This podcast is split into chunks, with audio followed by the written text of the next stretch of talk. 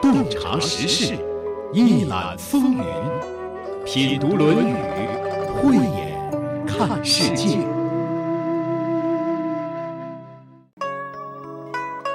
在上期节目当中，我们谈到，君子的特点之一便是不多言语，行动勤勉，因为他注重的是不断的提高个人的境界与学养。自然就不会关心身外那些无关紧要的生活琐事和飞短流长，心中宁静平和，也就没有那么多非说不可的话了。如果这样，他不爱讲话，还能有朋友吗？今天我们要讲的这句话，就给了您明确的答案。节目嘉宾赵薇，主持人溪水。赵薇，济南大学教授，硕士研究生导师，孔子与中国文化方向博士，著有《正心：传统文化与人格养成》。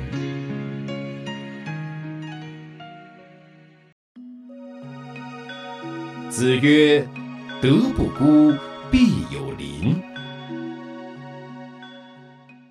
德不孤，必有邻。这个“邻”是指的邻居吗？本意是邻居，在这里呢，咱们说同声相应、同气相求，方以类聚，物以群分，它会吸引来跟自己呢同样有德性的人会相聚相吸在一起。就是说，你如果是一个注意修身养性的这样一个人的话，你不会孤单的，一定会有善友和你接近的，是这个意思。是这样的。会吸引到同道来到自己身边，所以说必有邻，不会孤单。可是我觉得坏人、自私自利的人，他也不会孤单的，也有人和他愿意在一起，是吧？对，是他们就是有利益的共同点。对，嗯，那小人的朋友多还是君子的朋友多呀？小人的朋友多，我觉得可能追逐利益的人啊，普通人比较多一些。追求德性的人还是少一些，但是你不会孤单的，肯定会有同气相求的人。实际上，我们每个人都是君子小人的这种混合体。有的时候我们在评价别人的时候，往往觉得自己是个君子，但真的到了做事儿的时候，可能就未必都能够按照君子的方式去做人做事儿。比如说，我们看排前面排队排了很多人，我们是在那儿排着，在医院里排着等着呢，还是去找个熟人去加个塞儿呢？这可很难说。找熟人加塞儿，实际上太麻烦了。我从来没有找过熟人，实际上，因为找熟人比排队要麻烦的多。排队是经常的，你总不能天天去找熟人吧？对，说明你已经做到用按君子的要求去要求自己。我没有要求，因为那样实在是太麻烦了。我有时间，我可以排队，省心省力呀。对，那你说，呃，孔子说这句话要告诉我们的是什么呢？呃，就是让我们好好的修养自己的德行。你只要是。好好修养自己的德行，做一个有德之人，你是不会孤单的。对，然后呢，你做一个有德的人，就是一个有吸引力的人，因为德就是一个吸引力，你就会像《为政篇》里边讲的“为政以德，譬如北辰，居其所而众星拱之”。你只要是去这样做呢，你就会吸引来很多的人围在你周围啊。那你就是成为一个很有吸引力的人，对，成为一个有人格魅力的人。我我前两天在听一些讲座的时候，谈到老子，呃，老子他出关之后，他去哪儿了呢？啊，有人说是去秦国了。他在秦国讲学数十年，等他离去的时候，老百姓都是痛哭流涕，仿佛送自己家的老人一样。我想，如果这种说法成立的话，那就是老子以他的无为之法感化了周边的人，那就是德不孤，必有邻。哦，以前我们讲过，管宁也是这个样子，王阳明也是这个样子。他在南方的时候，对，在那个苗族，他也是在一个荒山野岭当中，老百姓哪懂什么儒教儒学呀？对。但是他在那里给苗人治病，教他们一些汉族的礼仪，苗人是很受益的。渐渐的，他周边就形成了一大群人。是，这就是德不孤，必有邻呐。这就是这句话告诉我们的。对，你就做好自己。尽量的去帮助更多的人，成为一个有德性的人，你就是一个有吸引力的人就可以了。好，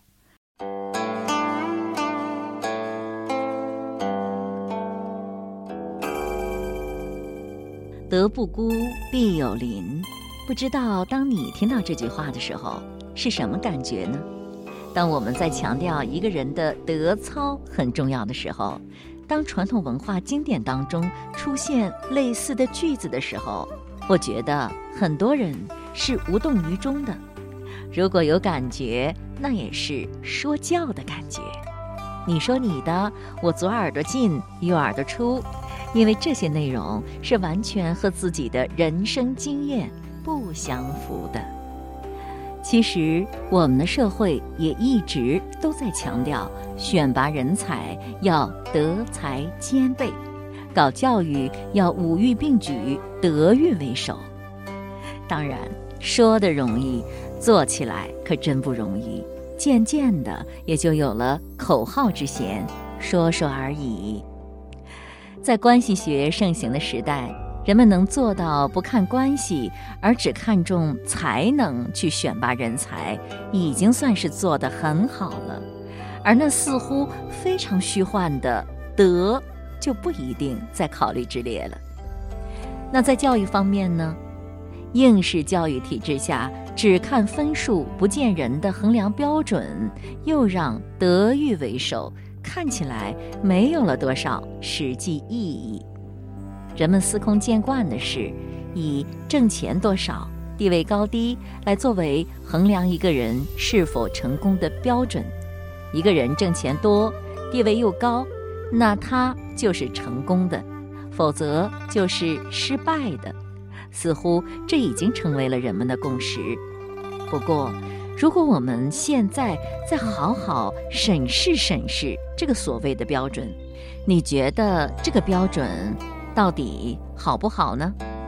当全社会都以这个标准去衡量一个人的时候，它所产生的正面影响多一些，还是负面影响多一些呢？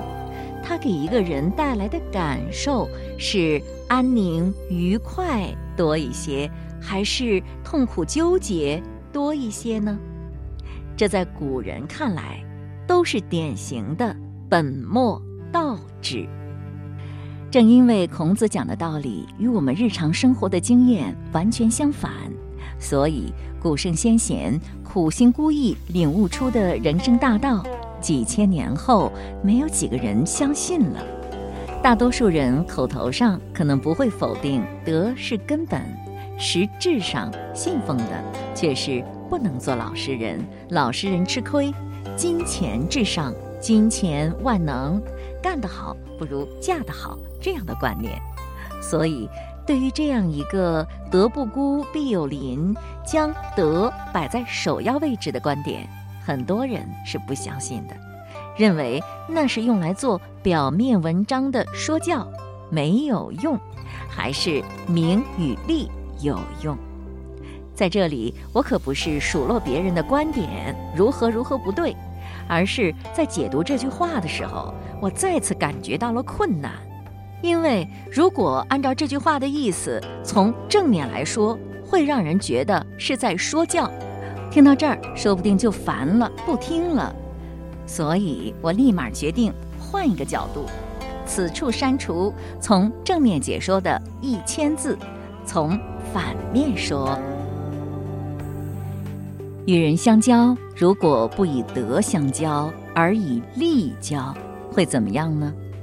以利相交，利尽则散；以势相交，势力的势啊，势去则清。唯以心相交，方成其久远。用利益来结交朋友，无利可图的时候，朋友就散了；用势力来结交朋友，势力没有了，也就没人理了。只有用真诚的心来结交朋友，才能够相处的长久。利势的相交，就是简单的物质交换吗？是冷酷的商业规则，双方必然患得患失，锱铢必较，必然彼此猜忌，随时变脸。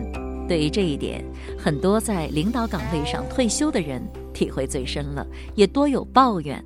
什么？我在位的时候帮过他什么什么什么，提拔过他多少多少多少。现在一退休，人没影了。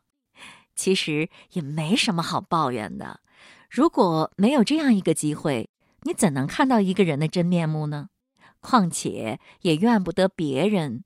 过去不就是以利相交，以势相交吗？自然就是利尽则散，势去则清嘛。有啥好抱怨的呢？看着这句话，“德不孤，必有邻”，我在想，孔子为什么要强调这个内容？是不是因为真正在道德修养和人生境界上有追求的人比较少，所以才用这么一句话鼓舞大家的？孔子生活的春秋时期已经礼崩乐坏，王室。诸侯、卿大夫之间相互混战，天下大乱。于是，孔子开始推行忠孝仁义，墨子推行兼爱非攻。今天的社会非常安定，但是对物质的追逐也会令人心浮躁，人们对道德的信心也未必很大，所以人们也许仍然会产生疑问：德不孤，必有邻吗？邻多吗？人一般都有几个朋友，只要情投意合就可以做朋友。比如一起逛街的朋友，一起养花的朋友，一起锻炼身体的朋友。还有一种朋友是共同学习成长的朋友。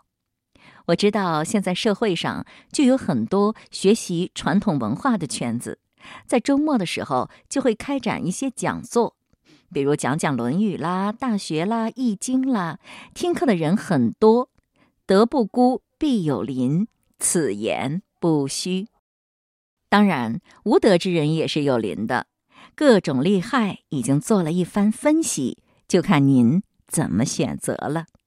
这句话就到这里了。子曰：“德不孤，必有邻。”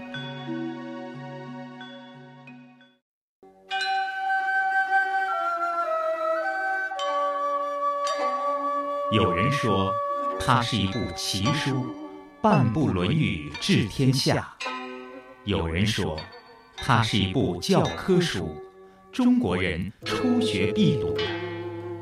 这部流传两千多年、记载着孔子谆谆教诲的书，都讲了什么？又能给生活在现代社会中的人们带来怎样的人生启示呢？让我们一起。品读《论语》。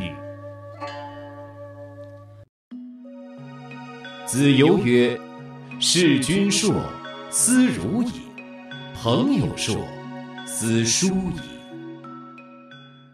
这一章呢，主要讲是君臣朋友相处之道。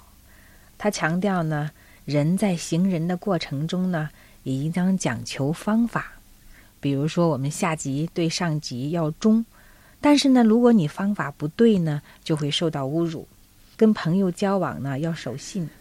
如果呢，你的方法不对呢，他也反而会受到朋友的疏远。怎么算是方法不当了呢？比如说，这个“数”就是屡次、过于频繁的意思。这个“思”是个连词啊。咱们说子游说呢，说侍奉君主呢，你太过于频繁，就会遭受侮辱。为什么说侍奉君主？过于频繁就会遭到侮辱呢，因为君主是有权力的人。你过于频繁的侍奉君主的有两类人，一个是呢，你有事儿求于他，希望能得到他的宠爱，甚至于获得权利；另外一种人呢，是有权力的人，功高盖主，不把君主放在眼里了，喜欢在君主面前呢展示自己的能耐。时间久了呢，也会出问题。这种人呢，在历史上大有人在，大多呢都会招致侮辱，甚至呢有的下场呢是撤职、被流放、被抄斩的都有。所以说呢，如果说你有事儿没事儿的，总是跟在君王、国君或领导身边呢，你虽然是表示了亲近，但是呢，离自己招致羞辱就不远了。你有事儿没事儿呢，总是跟在朋友旁边，看起来很亲密。但是呢，你离朋友疏远你也就不远了，啊，所以说朋友君臣呢有相处之道，儿女怎么样对父母呢？他也有相处之道，就是说彼此之间要保持一定的距离，对，才能够长久。对，亲密有间，不要过于频繁。嗯，要掌握和朋友和领导相处的这个度，是吧？还有这个道。讲《论语》呢，不能单单就《论语》讲《论语》，咱们呢可以跟其他经典呢合观参验。嗯，比如说《大学》里面就讲：“为人君，止于仁；为人臣，止于敬；嗯啊，为人父，止于慈；为人子，止于孝。要止于你那个角色和本分，才不容易呢遭受侮辱。就是那个度的把握非常重要。”下级对上级，你可以平凡，但是呢，你有恭敬心，你说话还要非常谨言慎行，不该说的就不要说，不然的话会遭到上位人的猜忌啊，甚至于侮辱，丢掉自己的性命。怎么算是弑君说呢？就是说频繁的接触，是吧？对，你就失去了那种恭敬的心，啊，甚至说话就随便了，就容易导致这样的结果。咱们说孔子评价那个晏子，也就是说他久而敬之，他可以和人保持了非常长久的这样的友谊关系。但是呢，时间越久呢，别人越发尊重他，这就是他做人做事儿做得非常到位的缘故。那通过这句话，我们应该学到的就是，不管是和朋友相处，还是和领导相处，都应该保持好一个恰当的分寸，是吧？对，否则呢就会事倍功半，适得其反。想要处理好关系，反而呢把关系更加疏远了。我觉得这句话还是挺好理解的。这句话告诉我们，无论是和领导相处，还是和朋友相处，都要讲究分寸。如果接触的过于频繁，就要出问题了。其实何止和领导、朋友相处呢？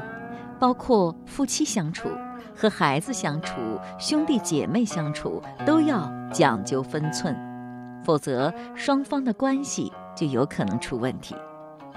先说和领导的相处，按照近代大儒李炳南先生的注解，就是“事君三谏不从，则去；不去，则必招祸。”面对君主，你提三次意见，他如果不听从的话，你就离开吧，就不用再说了。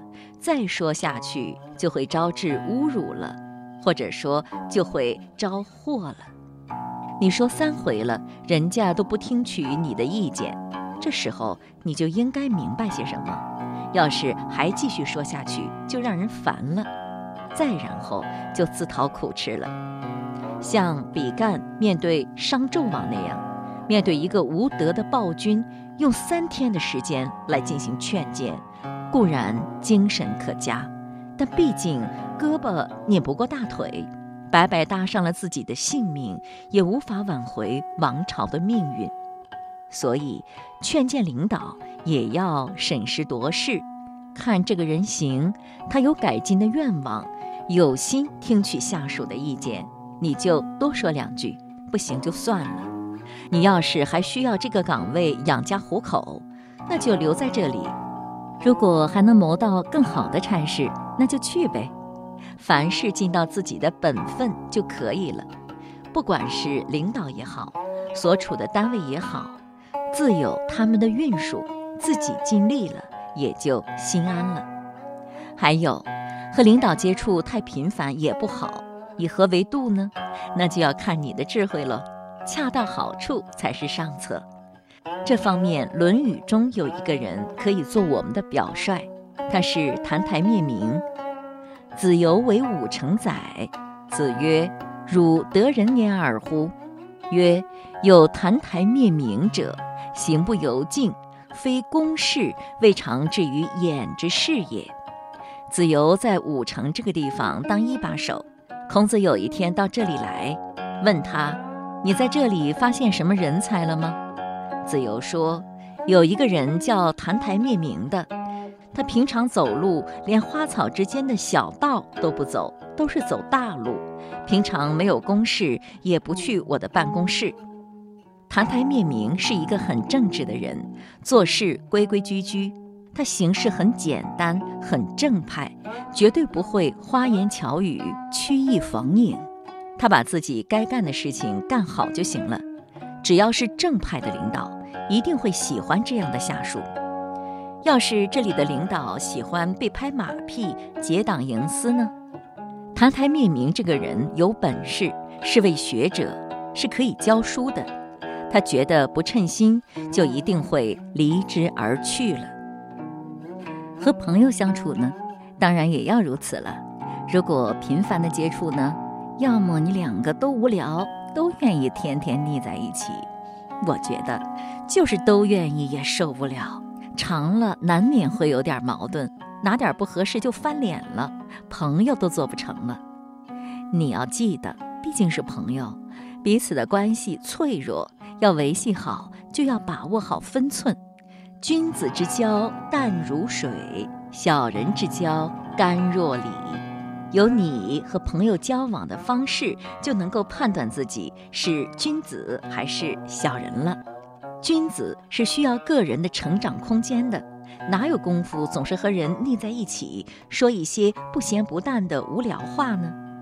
谈恋爱也要这样，尤其是女方要特别注意，不要老是黏着对方，否则时间长了，人家就觉得是个负担了。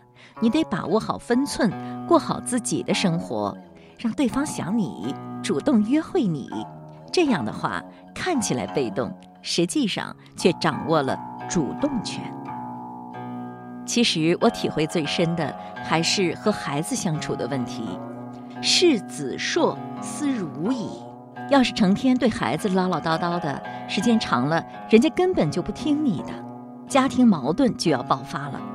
这个问题存在的很普遍，和孩子相处也不能喋喋不休，而做父母的因为爱子心切。见识又有限，竟是瞎操心，说话又说不到点子上。你除了数落他、教育他、教训他，也不一定能够给出有实际帮助的东西，也就是通过说话的方式宣泄自己的不安和紧张而已。时间长了，孩子大了，你也就变得没有威信了，可不就是视子硕思如矣吗？成天唠唠叨叨的，就是自取其辱啊！那怎么办呢？如果你没有办法在功课上或其他方面给孩子更好的指导，你就尽好自己的本分，照顾好他的衣食住行，干好自己的工作，也照顾好自己的父母，让自己的小家庭有秩序、有温情，这就是无言之教。孩子有什么话，你就听着，表示理解、同情。没事儿，了解了解他感兴趣的东西，多问问，表示你真的对他很关心、很有兴趣，孩子就满足了。这样的家庭环境多温馨呢，孩子就愿意待，长大了就愿意回家。否则他现在小，离不开你；长大了有本事了，可就不愿意回来了。那时候你可就傻眼了。那怎么能做到呢？你得先调整好自己的心态。话多，要么是因为心虚没个主心骨，要么是因为恐惧紧张没有安全感，就是自己处理不好自己的情绪呗。怎么办呢？常听听品读《论语》就好了。这里是山东经济广播财富 Radio，品读《论语》。在刚才的节目当中，我们谈到“朋友说思书矣”。那么，朋友之间应该怎样相处？怎样的朋友才是真正的朋友呢？最近我在简书上看到了赵大山先生的一篇文章《真心的朋友》，他在《论语》的研读方面有着很深的造诣，写的真是好。下面呢，就和大家分享一下，什么是真心的朋友呢？真朋友是在人生关键的时刻施以援手的人。有朋友过世了，没人料理后事，孔子就说：“这个事由我来负责。”这段话记载在《论语乡党篇》中。原文是：“朋友死，无所归，曰：与我病。”朋友死了，无人来料理后事。孔子说：“我来办丧事吧。”与我病这短短的三个字，孔子对老朋友的深情厚谊，即使在千载之后，依然令人怦然心动。真朋友有通财之意。有一次，孔子与子路颜回谈志向，子路快人快语，说：“我愿意把自己的车子、马匹、衣服、棉袍与朋友一起分享，即使用坏了也毫无遗憾。”东晋有一位名士叫袁玉，他就特别欣赏子路，他有一辆豪华的马车。放在今天就是顶级的宝马劳斯莱斯，他公开宣布，不管谁借，他都会借的。有一个人要为母亲送葬，想借他的车子，却不敢对袁玉说。源于后来知道了这件事儿，叹息着说：“我有车，却让人不敢来借，那我还要这车子有什么用呢？”一把火把那辆豪华的马车给烧了。对于真朋友来说，雪中送炭还只是小事。真朋友最重要的作用是互相勉励，走上人生的正途。曾子曰：“君子以文会友，以友辅仁。”这里的“文”当然不是今天我们码几个字写篇文章就叫文了，是指诗书礼乐易等经典的文献。这些经典所说的都是修身齐家治国的君子之道，好朋友就是这样，要互相切磋、互相期许，共同走上己欲立而立人、己欲达而达人的人生正途。既然要互相勉励，走上人生的正途，朋友不对的地方怎么办呢？视而不见吗？为朋友刻意隐瞒吗？还是及时的指出来呢？有一次，子路请教孔子，怎样才能称作士呢？孔子回答：“切切思思，兄弟仪仪，可谓是矣。”朋友切切思思，兄弟仪仪，切切思思就是指的有爱的互相批评，仪仪是和顺的样子。朋友有什么不对的地方，应该善意的提醒。对于朋友提出的批评，也应该谦虚的接受，不能把批评当作指责。不管提出的批评和意见对不对，彼此之间也要像兄弟一样和睦。当然，对朋友提出批评，也要注意分寸、方式和方法。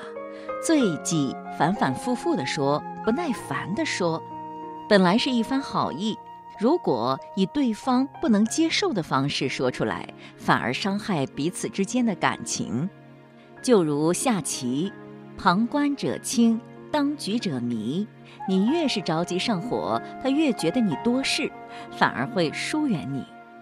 子贡也曾经请教交友之道，孔子说：朋友如果有过错，要真诚相告而委婉劝导。如果他不听从，就闭口不说了，以免自取其辱。如果以这些标准来衡量，不知道你会觉得自己做的怎么样呢？今天的节目就是这样了。节目嘉宾赵薇，主持人溪水，品读《论语》节目首播每周日二十一点三十分，重播每周六。二十一点三十分，品读《论语》已上传齐鲁网、闪电新闻客户端、蜻蜓 FM，欢迎查找收听。